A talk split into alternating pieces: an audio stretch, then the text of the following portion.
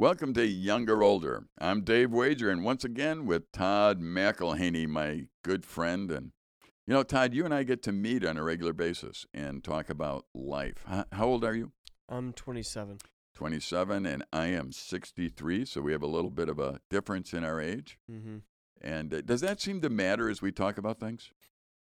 Um, I think in a good way, yes, Okay. because I'm getting to learn wisdom from you. You've lived more life than I have. Yeah. So in the conversation sense, like no, it doesn't matter at all. But in the uh, ability for me to glean and learn from you, I think in a positive way, yeah, it, it makes a big difference. Yeah, you know, here's what's really weird. When I look at someone like yourself, you are you're probably one of the more creative people I've ever met.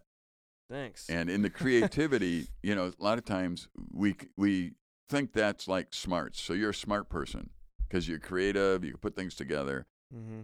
Now, I grew up not really liking school, not really caring to ever be in school, playing football, playing hockey. Smart wasn't the word anybody used for me. now, what's what's interesting is I've gotten older. I'm in a profession, if you want to call it, where I do a lot of teaching and thinking, and Mm-hmm. and uh, sometimes someone says, "Well, you know, that that's pretty smart what you said," and I think, you know, I don't think so. I think the simple becomes extremely profound Mm-hmm. at moments. And I think that experience is what matters a lot, not not so much brain power. Because if you've lived long enough, you've gone through a bunch of stuff. Mm-hmm. And it sounds like you're smart. But basically, you know, if, if I'm warning you about like if you're going to use a chainsaw, I would wear chaps. Do you wear chaps when you do a chainsaw? Yep. See, I would tell you that you need to make a deal with your wife that you will always wear chaps. Now, where do you think that comes from? Ex- experience. Exactly. Twice I've cut my leg, Mm. and once I cut my toe. Oh. Yeah. So Yeah, that after would that, come from experience and then, you know, experience of not having chaps. yeah. Well, I mean, when you look at it, one of the, the really weird things is, I I'm experienced with a saw. Mm-hmm. I shouldn't be cutting my leg or my toe, mm-hmm. but that's the problem. I'm so comfortable with the saw running Mm-hmm. that I'm doing three or four things at once. Mm-hmm. And so now I'm not thinking about where that chain is. And when I was younger and I was using a chainsaw, I was concentrating on the chain. Mm-hmm. And so I knew where it was. But now I'm like grabbing my water and, and looking at the tree and doing this and doing that and revving the saw up at the same time. You know, it's like, juggling them, just Yeah. juggling those chainsaws. yeah. So it's like, okay, I got to. So I would suggest to anybody that when you're out in the woods and you're cutting on a chainsaw, I would suggest you be with another person. I would suggest you wear chaps and I would suggest you wear hearing protection. Mm-hmm. And that's because I used to not wear chaps. I used to go out by myself and I didn't wear hearing protection. So Mm-hmm. that's where that comes from. It doesn't come from real smartness. It comes from the fact that you made the mistakes But now already. you sound smart because you're sound smart. advising that. yeah. I, I think it's valuable. I think I want to encourage all of our listeners. You should have relationships with multiple generations. One of the things I value so much is last night, my wife and I work at a youth club at our church, and those are third graders through sixth graders. So I get to spend Wednesday night with third graders through sixth graders. I actually love doing that. And I love being with those kids. I love just messing around with them. And they're my buddies. You know, they most of them mm-hmm. don't care how old you are. They don't they don't say anything about your age. If you do ask them, it's pretty funny. Because eh, how old do you think I am? Oh, you're probably old, like forty. you know, something like that. Or or you'll get the other goes, you're about hundred. you know, it's like thank you very much. You have no perspective whatsoever. That's funny. But they're fun to be around, Yeah. and and I enjoy. So then I have that perspective, and then I get to meet with you, and you're in your twenties, and Mhm. my daughters are in their 30s and and then I get to be with people my own age in their 60s. So it's like, you know what? I, I get the best of all the worlds. I really Mhm. enjoy the different ages. Uh, your children, how old are your boys? Finley's three and Elliot's one. And I'm looking at him thinking, man, what a special age. Mm-hmm. Uh, the truth be told, they could drive you nuts at, at this. I mean, in certain yeah, ways. They can be a handful. They can be a handful. But on an, in another way, I think, oh, how fun is this? I mean, you got a Mhm. handful. That mm-hmm. that Yeah. that's that's a time in life where someone like myself looks at and says, "That's gone for me." You know, I'm not going to have kids that age anymore. Hmm. and uh, enjoy every moment of it. So kind of kind of an interesting perspective Yeah. on on life, That's, and that's the point of the whole younger older. it is Keep it keep people in your life. Yeah. Um, here's what I would suggest: if you're uh, under 40 years old, I would suggest sometime if you really want to learn how to communicate with older people and you want to go to a nursing home or go to a retirement facility and just see if you can sit in a lounge and talk with somebody. Ask them about their life and listen. It might be very interesting what you hear. And likewise, you would be bringing them a, a moment of joy that somebody actually cared about them enough to sit and listen to them talk about Mhm. life. Yeah. Um, you could offer this person something that others can't offer them. Because a lot of times, those people in uh, nursing facilities or some retirement homes are extremely lonely Hmm. because they're they feel isolated from the world, and there's so much experience that they have that they could probably share with you. That and they would be delighted to share with you. In fact, if you took someone like your son over to a nursing home, they wouldn't. I mean, they would notice they're old, but they don't care. You know, I mean, they hmm they don't care. It's more like your age or older that starts to say, "Well, these people are old." You know, I'm not. You know, kind of thing. Kids are just kids, and they Mhm. might call them old. They might ask them why they have wrinkles. You know, and things like that. But yeah. anyway, now you're a you're a uh, somebody I consider a creative. So that means to me that that you are you take information and you can creatively Mhm. assemble it. Whether it be music or video or you you're an artist and you could draw. Now you Mhm. might say, "Oh, that term is." I get to use the term Okay. because Okay. I see what you can do, and I think you're an artist, and and maybe not a formal artist, but you can take ideas and translate them into um, or concepts and translate them so that people can see them in a different Mm-hmm. forum. Um, I think Sure. one of the things you do is is work in music very well. You you've written songs, you've performed songs. You if I had a worship leader that I wanted to work with me, if I'm speaking somewhere, I just as soon have you do it because I think that you point to God. So let me ask you about the process of creating a song.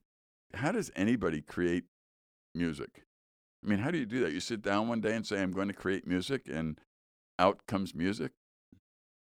Well, I think sometimes it can be a little less creative than what people like to think it is. I think it can be, all right, I'm setting a goal. I want to start working on this song. I know there's some songs that I've been, you know, kind of putting on the back burner and I get a little bit here and there work done over like a course of a couple of years. I've had other times I sit down and write a song and it just comes.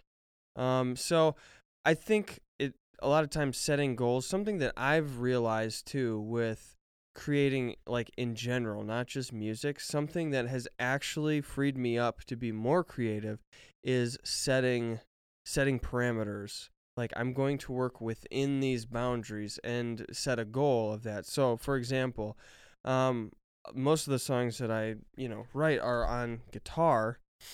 And so there have been times where I think, okay, I want to write this song in the key of B, which, if you're a guitar player, the key of B is something you always capo to get. You don't actually play in B because it's a hard key to play in and have it sound good.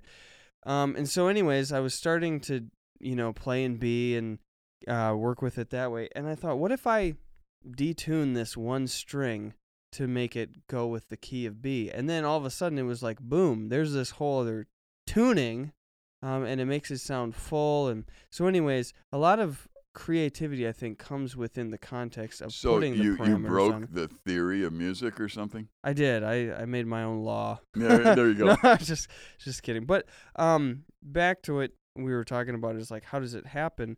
And I, something we'd kind of talked about before this recording was um, there is there's nothing wrong with being inspired by other people's work. I think a lot of musicians like to create in a bubble and have zero influence, you know, and just like don't listen to music for a while and then see what comes. I guess if it works for you, I mean, you can try that. But I, I think that hearing other people's work inspires me And what comes out of that, you know, even if people do a cover of somebody else's song, it is uniquely theirs. Um, it's their cover, even if it's not an original song. So when they go to create their own music, they'll, you know, pull from a little of this song. Like, I really like that chord progression. I like the dynamics. I want to do something like that, you know, or here, I like the way that they built upon this idea without changing the chords. They just built it up, Right. you know. So there, I mean, it's it's kind of, um, it just comes from the person, and so it's, unique. Yes, it is unique. Now, as a speaker, as somebody who teaches a lot, I usually tell people, you know, I'm stealing my material from everybody else. I, I don't think there's another thought, a unique thought in my brain. But the way that you communicate it is Exactly. unique to you. Exactly. Yeah. And that's what I was I was wondering if music has that same quality because it's uh, I, I can't come up with anything new from the Bible.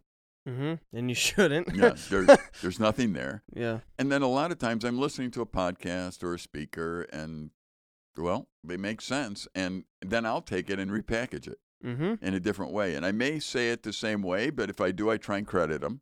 Right. But if I don't say it the same way, I'm not sure that I need to credit them because I'm I got inspiration from them, but I'm not really quoting them.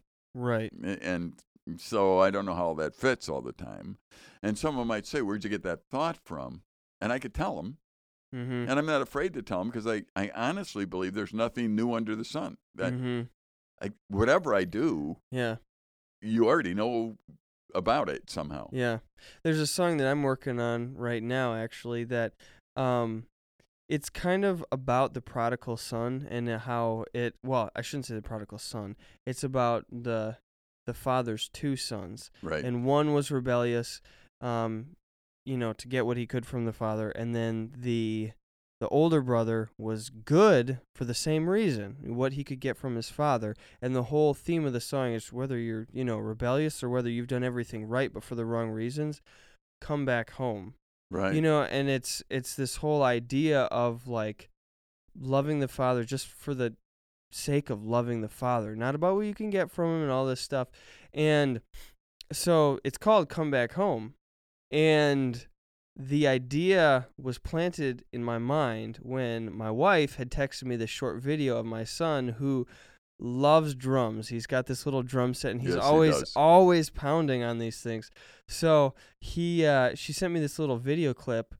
Um I was at work and he sent me she sent me this clip of him drumming and just like yells singing come back home come back home.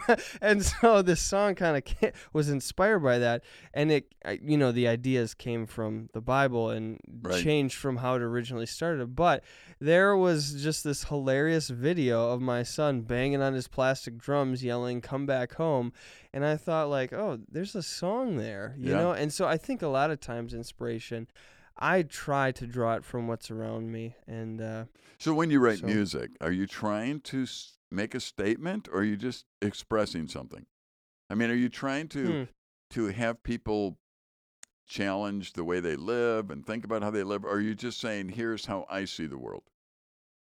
I personally usually try to make it um, e- either a challenge or just like inspirational to like look at life from a different perspective. Okay. I would say that's that's a lot, but a lot of challenges come out of that too. You know, the whole idea of the um, um, the second verse about the older son in the Right. in the song I referenced, um, just goes, "He's the one who lived his life right, so that everyone would say that he's the best."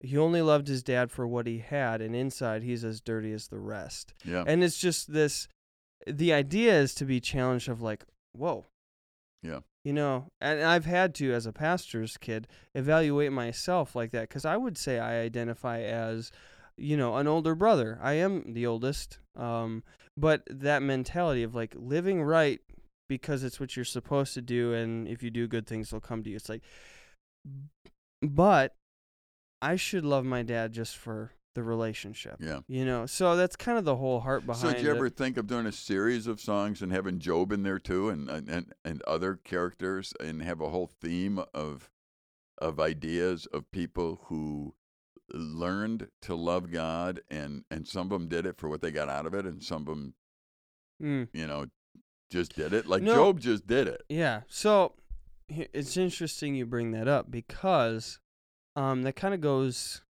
with you know what I was talking about earlier. Is a lot of my inspiration and creativity comes from something like that, where you put up these parameters of like, okay, here's here's the idea. Write a song about these guys that loved God and how they got there and what it looked like and so I'm starting to think, okay, here's these parameters. How do I make something that comes up um, within those, but expresses expresses that idea in like a fresh, relatable way, or however, you know, just like what what is it I'm trying to accomplish Yeah. with it? So, for example, the song we did for the fiftieth, you know, Uh-huh. that was the same kind of thing. You said like want it to be about showing God. I want it to be about how he's been faithful all these years, how he's going to remain faithful in the future, how you know we're about raising people up to um to lead when we're not here to lead Right. anymore. And so all of those things I'm like how do how do I make this into a song?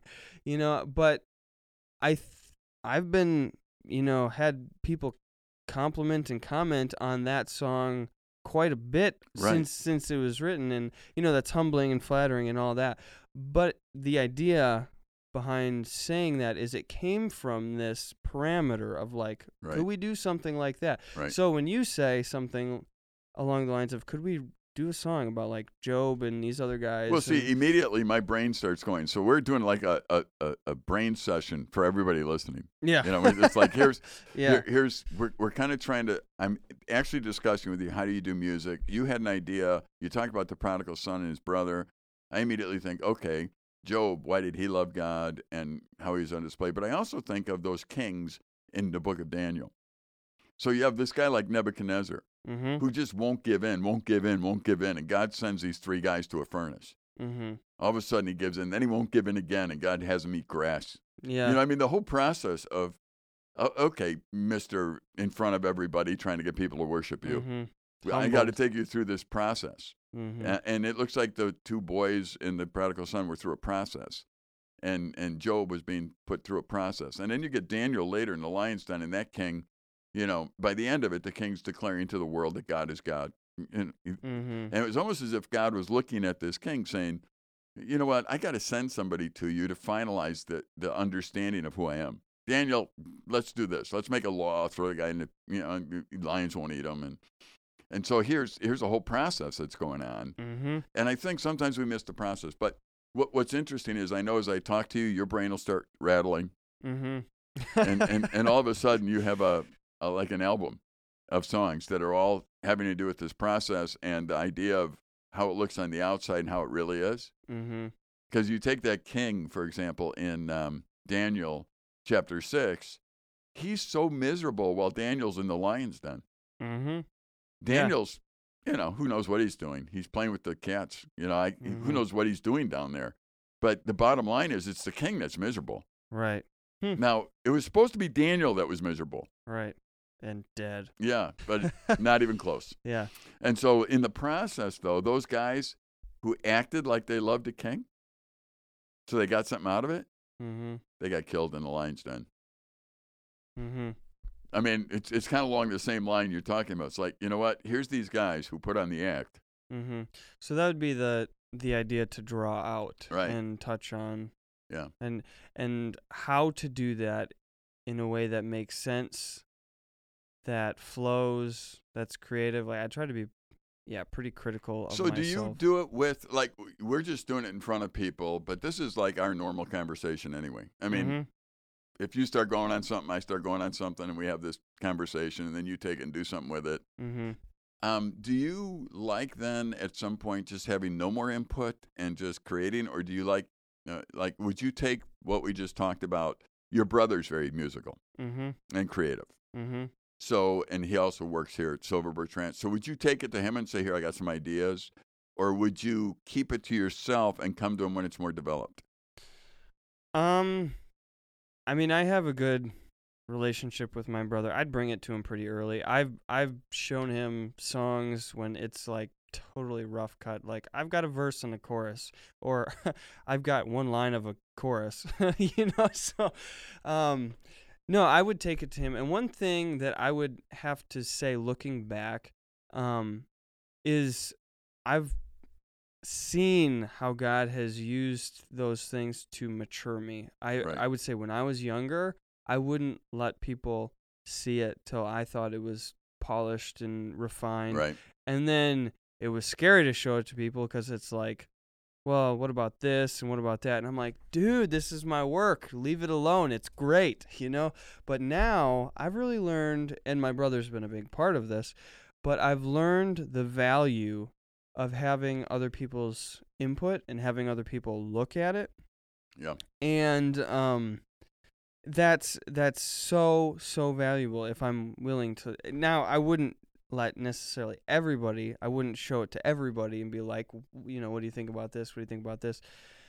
Um but i think there is like select people that need to see it. For example we were doing a design for a ladies shirt for our um, trading post and i had my wife look at it and she had you know a lot of different things and like i made some adjustments and showed it to her again and it's looking better but could you do this and this? And I'm like well what if we do the placement like this? And she said well you know a lot of ladies you know maybe don't want to draw attention to themselves in that way. I'm like oh i never would have thought of it like that. Yeah. so thank you you know? And i think that's a huge part of being i would say a successful creator is having people that you trust that are going to be honest with you that also want you to succeed around you so that you can bounce these ideas off them and they could say like oh man i love the direction But they also. But let's refine it. Do they also? though, They. I think they also have to have a certain um, input skill that you're looking for.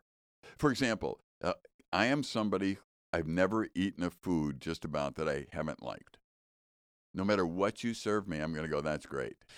that's that's what i was referring to like you don't want to just show it to everybody they because- they have to have credentials Yeah, a cook does not want to ask me to critique the meal mm-hmm because I've never critiqued one poorly. you know what I mean? It's like, mm-hmm. how do you like that? I love that. You know, it's like, okay, I need to find somebody. The cook would say in their mind, I need to find somebody more discriminating than you. right Now, some might say that that's a gift that I have, that I don't have a real, you know, that I'll eat everything and that I like everything. But that that would be for a different context it would then. be. And it Mhm. would not be for critiquing whether the food is done right. Yeah, that that's a, an excellent point to bring up, especially in our culture. Right now, everybody thinks about because there's a comment section, everybody's opinion is law, which is totally not valid. You know, if I'm say I'm mixing a song because I, um, I've been learning. I like to tell people I've been learning how not to record for Right. ten years because Right. I'm just now getting to the point where I'm like not embarrassed to show people. You know, because Right. recording is it, it's quite a grueling process. Um, but if I was to just ask somebody who, or if somebody was to come to me and I had no idea who they were, and they're like, "I don't, I don't like your mix," it's like, okay, Yeah. so you don't like my mix. But if there's somebody like uh, the the guy, uh, for example, it's kind of a yeah, Chris Lord-Alge is a massive, massively well known mixer. If he was to say like your mix was okay, but I would, you know, adjust the low end on your bass in this way and, you know, add some compression here. I'd be like, this is so valuable. Thank you for your input. Right.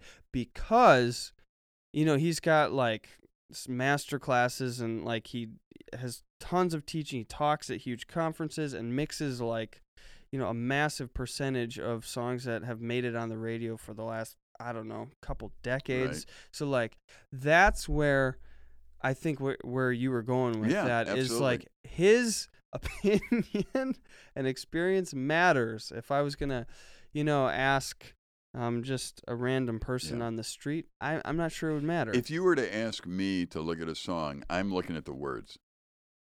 and that would be why I would ask yeah, you to look I, at a I'm song. not, you know, Right. the the musicality of it. Mm-hmm. I'm not evaluating. mm-hmm. In fact, you've probably noticed you play it, and I go, "That sounds great," and you're going, "I'm, squ-, you know, you're you're you're kind of like Thanks. wincing while it goes through, and I'm thinking, "Oh man, that sounds great. You could put that to market tomorrow." And It's like, Yeah, Dave. Thank you. See you later. yeah. However, you know, I I'm uh, I'm very philosophical. I like I like words. I like their meaning. I like playing Mhm. with words. So even uh, in church, a lot of times I'm silent. I'm evaluating the song, and and I've Mhm. done that all my life. I evaluate words, um, but I'm not very musical, so I couldn't help you there. But I could help you look at the words and say, "Do you know what you're conveying here?" Mm-hmm. You know, with these words. Um, once you get that down, the music part. My goodness, I grew up in Chicago. They played this jazz stuff, which I have actually liked, but I could never follow how they did it. Mm. You know, I mean, all of a sudden, this guy's going off in this over here somewhere with some saxophone, and you're thinking that sounds cool, but I bet you can't do that again. you know, they, they seem to ad lib a lot Mm. uh, when they were doing it, and I understand that's what they do with jazz. They ad lib to a certain degree.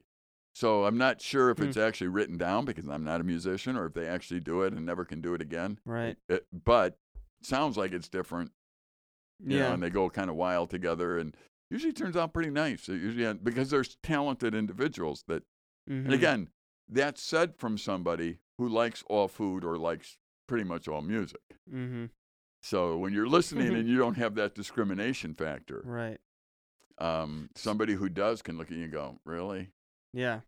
So it is important to surround yourself with people that have valuable input, you know, whether that be somebody to look at the lyrics, somebody to listen to the music, somebody to refine it. You know, I think that's that's why people pay big bucks for producers, you know, that's Right. what that's what they do. So, anyways. Yeah. Well, I find it interesting because honestly, um, being able to take thoughts and creatively put them in order so that people can grab them. As a teacher, I realize that everybody learns differently. Uh, I am one Mhm. who likes a lecture. I like to sit and listen to somebody who knows what they're talking about. Mhm. And I like them to expound on what they're talking about. And I want to listen and ponder. And as they're talking, I like to um, ask questions and do different things Right. um, in my head and answer them later. Uh, people are different. Some people like uh, interactive uh, classes. Uh, some people like um, to do a lot of personal reading. Some like you know audio. Some. What I'm saying is everybody's so different that if Yeah. you're going to be a teacher of any sort, whether a musician or you're going to be a speaker and you're going to be creative, you need to realize that there are people that won't be in your wheelhouse. They're not going to listen mhm. and there are others who will love what you do. You you're not going to reach everybody all the time because of the different styles, and we'll talk more about this when we get together again. Uh, and we hope that you will join us. You can go to relate365.com and get this as a podcast anytime you'd like. You've been listening to Younger Older. This is Dave Wager, and I have been with Todd McElhaney, coming to you from the studios of Relate365.com here on the campus of the Nicolet Bible Institute. We'll see you next time.